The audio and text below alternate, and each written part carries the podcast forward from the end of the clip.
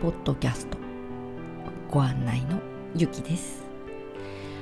えー、ポッドキャスト少し間が空きましたが新しいサイトの方で今システム新しくしててもうそっちが忙しくてなかなかできなかったんですけどご迷惑をおかけしていらっしゃる方本当に申し訳ございません。講座の方は見れるようになってるんですけどあのーちょっとシステムドンと変えてます でねあのだいぶそのシステム自体はあのどんな動きになってるのかなっていうのは分かるようにはなってきたんですけど本当ねもうパソコン見たくない っていうところまで 悩ませてくれるシステムちゃんなんですね。うんもうできないっていうことが私自身気持ち悪いのでもう頭の中それでいっぱいいっぱいっていうかもういっぱいになってるんですよね。これがね見たくないとかやりたくないとかってまあ感情ですよね。うん、でも今できる人が私しかいない。でもそれと向き合いながらもうにらめっこですよ。でにらめっこしながら逃げたい自分とやらなきゃっていう自分とやれるっていう、うん、やらないと気持ちが悪いっていう自分と、まあ、いろんな自分がいて。でも本当お金払ってでもいいからこれ誰かやってくれないかなっていう。で真面目に探したりも、うんね、声かけてみたりもしたんですけどふと気づいたんですよ。確かにねできる人が見つかってやってもらうっていう方法もあるんだろうけどいつもそうなんですけど新しいことを始める？でその時にその時って今と同じなんですよね。誰かやってくれないかなとか、まあ、自分が習得したいと思えばね誰かやってくれないかなっていう思いは出てこないんだけどそう仕事とかになってくると誰かやってくれないかなできる人いないかなって探したり。でもね誰かに頼むっていうのあ違うなって思ったの。これ自分の能力上げるためにやってるのに人にやってもらうんじゃないよね。できる能力私が、うん、パソコンとかこういうものを使いこなしたいってやっぱりどこかで思ってて。でもこれ誰かにやってもらうとその能力上がらなくって。ああだから私これ自分のために乗り越えるんだなって。能力をできることを一つ増やすために、うん。誰かにやってもらいたいなんていうことはああもう思わないでおこうって。またねこれできなかったら気分が悪いんですよね。自分自身が。でできることを一つ一つ増やしていけるからこそ自分自身があのその先が見れることができる。あのホームページでもそうだけどもう15年以上ホームページっていうものを、うん、個人の時から作り始めてて何か自分がやりたいことができる。何か広げようとすると必ずシステム自身その構成っていうのかなそっちは。見直さなきゃいけなくって。毎回構成見直さなきゃいけないこの効率の悪い仕事をしてるんだなっていうところ。あ目先のことしか見てないからだって。もっと全体像とか自分のやってることの全体像を見るそしてまた広がりが出てくるっていう予測がつくんだったらそれを見据えてのことをしなきゃいけないなってじゃないと構築するのに時間がかかるしで自分の頭がとっちらかってるっていうのも分かるんですよね。本当に何がしたいのかどこに行きたいのかっていうのもこうやってホームページ作ってるとよく見えてきます。うん、自分自身がよく見えてくる。だから何て言うのかな価値があるものが提供できるしで読んでくれる人もいるし来てもらえるようになるしで自分がやってることがわからないからなんかねありきたりのものになっちゃう。他の人がやってるような感じで。これ何何の違いかなって思った時に自分のやってることが分かってるかどうかってことなんですね。仕事だったら自分の仕事をちゃんと分かってたらどういうふうにすればかいいか分かるし引きつけられるもの独自性っていうものも出てきたりするんだけど自分の仕事が分かってないっていうことが一番あれかなとは思うんですよね。なできなくなる理由だから今回システムを組んでいく上でも自分のやってること自分の行きたい方向っていうのが分かってるかってでそれに伴ってシステムっていうのをちゃんと構築していかなきゃいけないし。でこれ人生でも同じでよく私は何でもすぐ答えを出してしまう。ですぐに答えが出ちゃうんですよね。であの目的と今っていうものを知ってしまえばすぐに答えが出てしまってあそれは自分のことじゃなだけじゃなくてあの人のことでもね、うん、あじゃあこうすればいいいいしあこうしてくださいみたいな。それあのどこに行きたいかっていう目的と今の現在地が分かってるからっていうだけなんですよね。だけどなんで言い切れるのとか。いや言い切れるでしょうっていう世界なんだけど。でもこれやっぱりあのホームページとかこういうシステム本当にね機械って本当確実に動いてくれるし一つのタイプミスで全部動かなくなるしっていう世界できちんとやっていかなきゃいけないんですよね。できちんとなったところでやっと綺麗に動いてくれるっていうところがなんかパソコンしている時に身についたのかなって自然にね。うんじゃないと後々自分がひどくなってくるんですよ。うん、あの目の前のやりたいことだけにあの向かってやるとね。これって人生も一緒だな自分がどう生きたいかどういう世界で生きたいかっていうものを見据えているからこそ自分自身がどうありたいかっていうところ。あ私はこういう人になろうとかこういう人間であろうとか。っていうものがあるんですよね。だからそれはもう人それぞれでどう捉えてようがいいけどそう見られる自分でいたいっていうものもあったりあこういう人に好かれたいなと思ったらどういう自分にならなきゃいけないかっていうのが分かってきたりとか。そう。目先にとらわれてないってことかな。じゃあそれをする上でのメリットとデメリットはどこにあるんだろうとか。なんかね常にそういうことを考えてるのかもしれない。それが目の前にあるものだけじゃなくってうーん全体像を見て生きてるのかなその人に対してとかじゃなくてね。だから自分自身行き先っていうもの。だかどんな自分でいたいですかっていうのも分からなかったらじゃあどういうふうに見られる自分でいたいですかっていう方向性から見てったりね。この人生で何が得たいですか？じゃあそれを得てる人はどういう感じですかっていうふうに見てったり。いろんな見方があって、うん、いろいろ考えながら自分を作っていく。自分って今の自分が作れる唯一のものだからなのかな？それによって人との付き合い方っていうものが変わってくるし人が自分とどう付き合ってくれるかっていうのも変わってくるしその時変わってるのって自分の中で変わってるのって自分の頭の中なんですよね。どこを優先順位に持ってってるか。一番大切にしてるものっていうものが優先順位の高いものだしそれを目先のものにしているのか人生の全体像を見据えてやってるのか。私の場合人生の最終目的っていうところよりも全体像かな。まあいつ死ぬかどうかもわからないしそれはいつ死んでもいいように自分も捉えてるんだけどそうその全体像っていうのは過去から今現在までの自分っていうのとそこから今現在から未来の自分っていうのとそうだな未来の先を見ているっていうよりじゃあいついつまでにって期限がある未来じゃなくって大きな単なる未来っていうものだけかな捉え方は。なんか難しい話になってくるけどね。そう。何をやってても多分人生とつながってくるんだろうけど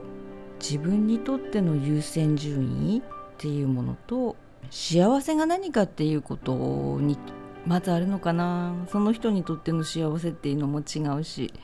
それがなんかね生きてる段階っていうものが見れるのかな。エネルギーの質っていうのかな、そう人っていうところで見ると質よね人間力とか質っていうところで見えてくるのよね。だからなんか惹かれてしまう。自分自身が何を一番にしてるんだろう。一番何を大切にしてるのかなって。もうそれってね思考を見るしかないけど。思考と自分の言動か。だから縁を大切にしてる人ってどんどんみっともなくなるのよね。でも縁を大切にしてない人ってどんどんかっこよくなっていくし。これが多分ね人の目から見るとそれが分かってくる、客観視する。だけど頭の中だけで自分自身を見てると分かんなくなるのよね。だから人生の楽しさって多分ねエゴが外れた時。うん面白さ広さっていうものかな。そうすると大切なものも変わってくるしいろんなものが変わり始めるし。それこそね知識情報どれだけ得たとしてもエゴがあるとそれ全部無駄にしちゃうし。うんなんでそっち行くのかな。まあ逆だよねってなっちゃうし。だから自分の質本当邪魔くさいとか誰かに頼みたいなって思った時も人生があなたにしなくていいですよっていう時には必ずねやってくれる人が出てくるのよ。だけどね人生自分であなたがやりなさい。って言われてるものに対してはね絶対出てこないから。あこれもう私が乗り越えるしかないし私が欲しい能力だよねっていうとこが分かってくる。でそこ絶対手放しちゃいけないんだよね。そこで手放すから無理強いをして人に頼むともううまくいかない。家庭で言うとさまあ私女性だから母親じゃない。その母親やりたくないって言って誰か代わりにしてくれないかしらって言って子供に押し付けたり旦那に押し付けたりっていう世界よね。そんなのうまくいくわけないじゃない。やっぱりそこの立場にいるっていうのは何かしらのねやらなければいけないことっていうのは発生してくるわけで、うん、その仕事まで放棄するとうまくならないよねっていうところもあるしそれこそ存在価値がなくなる。私なんでここにいるんだろうって世界になるんですよね。いやいなくていいじゃないっていうか。いや私じゃなきゃいけない理由ってないよねって。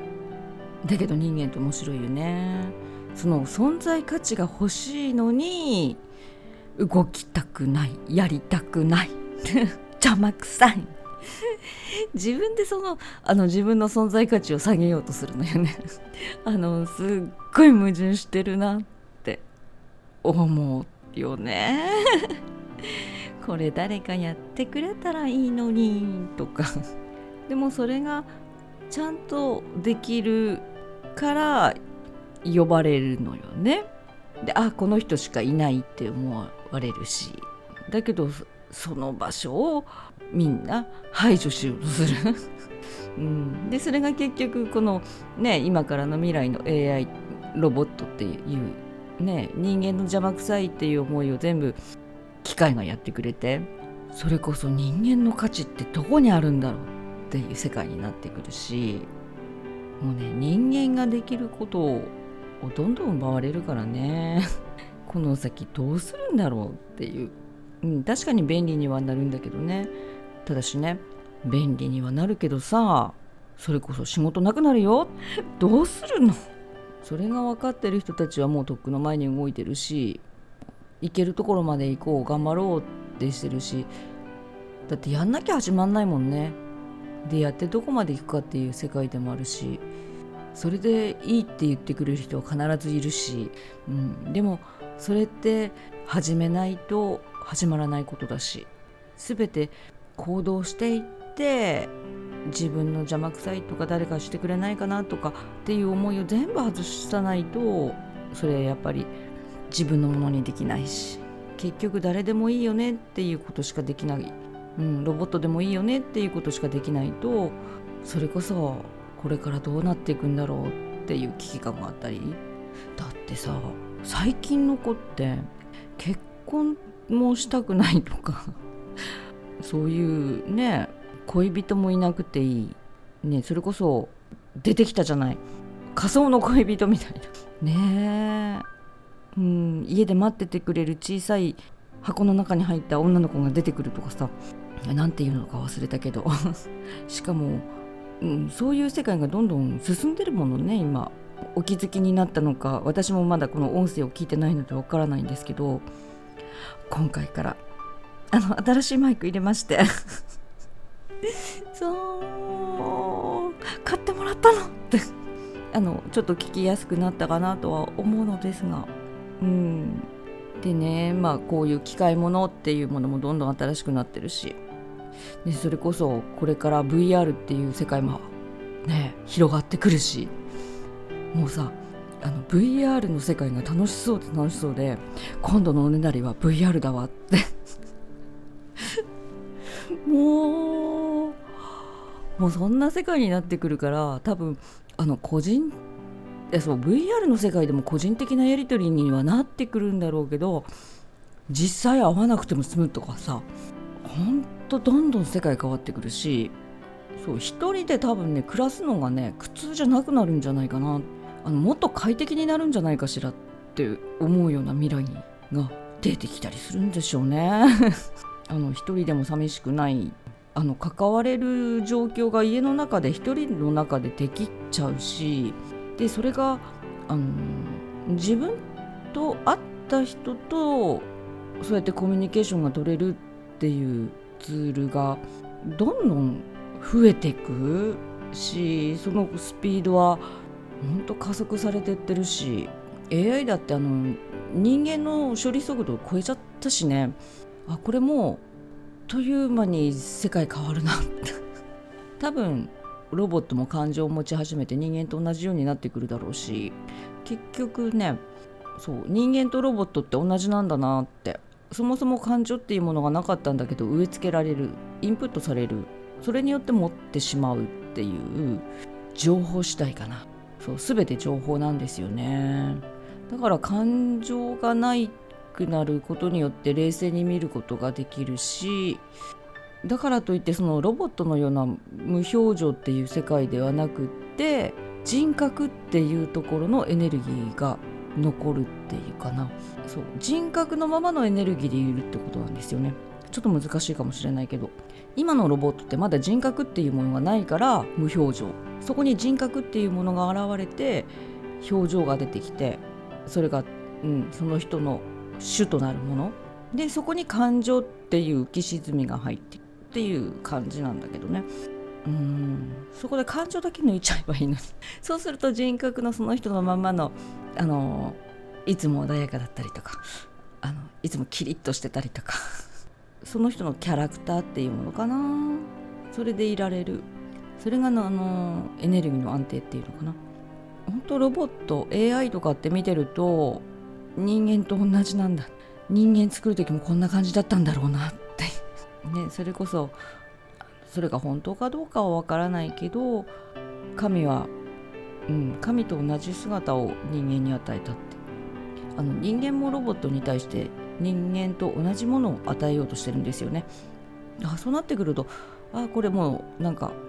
あ同じことしてるんだなでそのうち人間にいなくなるんだろうなそれこそ わかる人はわかると思うんですけどね。銀河鉄道999 私あれ大好きでずっと見てたんですよね。でやっぱりそうよね。メーテルに憧れるっていう。なんかそういう時代がどんどんどんどんこっちに向かってきてロボットを見てると人間の仕組みが分かってくるっていうのがすごくあったかな。だから本当その知識情報を生まれてきてからどんなものをインプットしてきたんだろうって、うん、インプットしてきたものと同じになってるしそれ以上でもそれ以下でもないし自分の歴史を自分が表してるだけ。だからこそ自分をコントロールするっていう時には自分がこれからなりたいものの情報をインプットしていかなきゃいけない。あんまり悪いもの入れちゃいけないなって。それと判断力っていうものを自分でちゃんと持たなきゃいけないそれがいいのか悪いのかっていう世界っていうのは本当この世にはなくってそれを自分の人生の中に引き入れたいか引き入れたくないかなのね自分自身がそうなりたいのかなりたくないのかあの物事だけじゃなくってそれを引き入れるっていうのは自分の体肉体顔っていうところにも全部出てくるからすごいトータル的に見ていかなきゃいけないけどね。それが分かってくると人生全部自己責任だなって。人のせいにできるところっていうのは全くない。人のせいにできるところが全くないからこそちゃんと生きなきゃっていう自覚が出てくるしで自分でいなきゃっていうあの自分の人生のコントロールをしていく。誰にも任せられないし任せることはできないし。でそれってね自分の体細胞一つ一つには自分がしてることだしね。でそれがね家庭を持ったらその家庭っていうところでもそうだし自分が会社を起こせば自分の会社っていうものもそうだしこれ絶対に人に譲れないし、うん、譲っちゃいけないし。だってそれ譲れるっていうことは自分がいる意味がなくなるのよねそこで、うん、だから自分の人生じゃなくなっちゃうのよね。人の人生歩んでるのと一緒。だから人の判断っていうかな人の意見は意見として聞くっていうだけのものであってじゃあ自分が未来どう生きたいかっていうのを自分自身が選んでいかなきゃいけない。というところでちょっと深いお話になりましたが あのー、その辺りちょっと考えていただけたらなって思います。ということでいかがでしたでしょうか？また私はシステムを構築するために頑張ってまいります あのまた息抜きにちょこっと配信しようかなと思っておりますので楽しみにお待ちくださいそれではまた。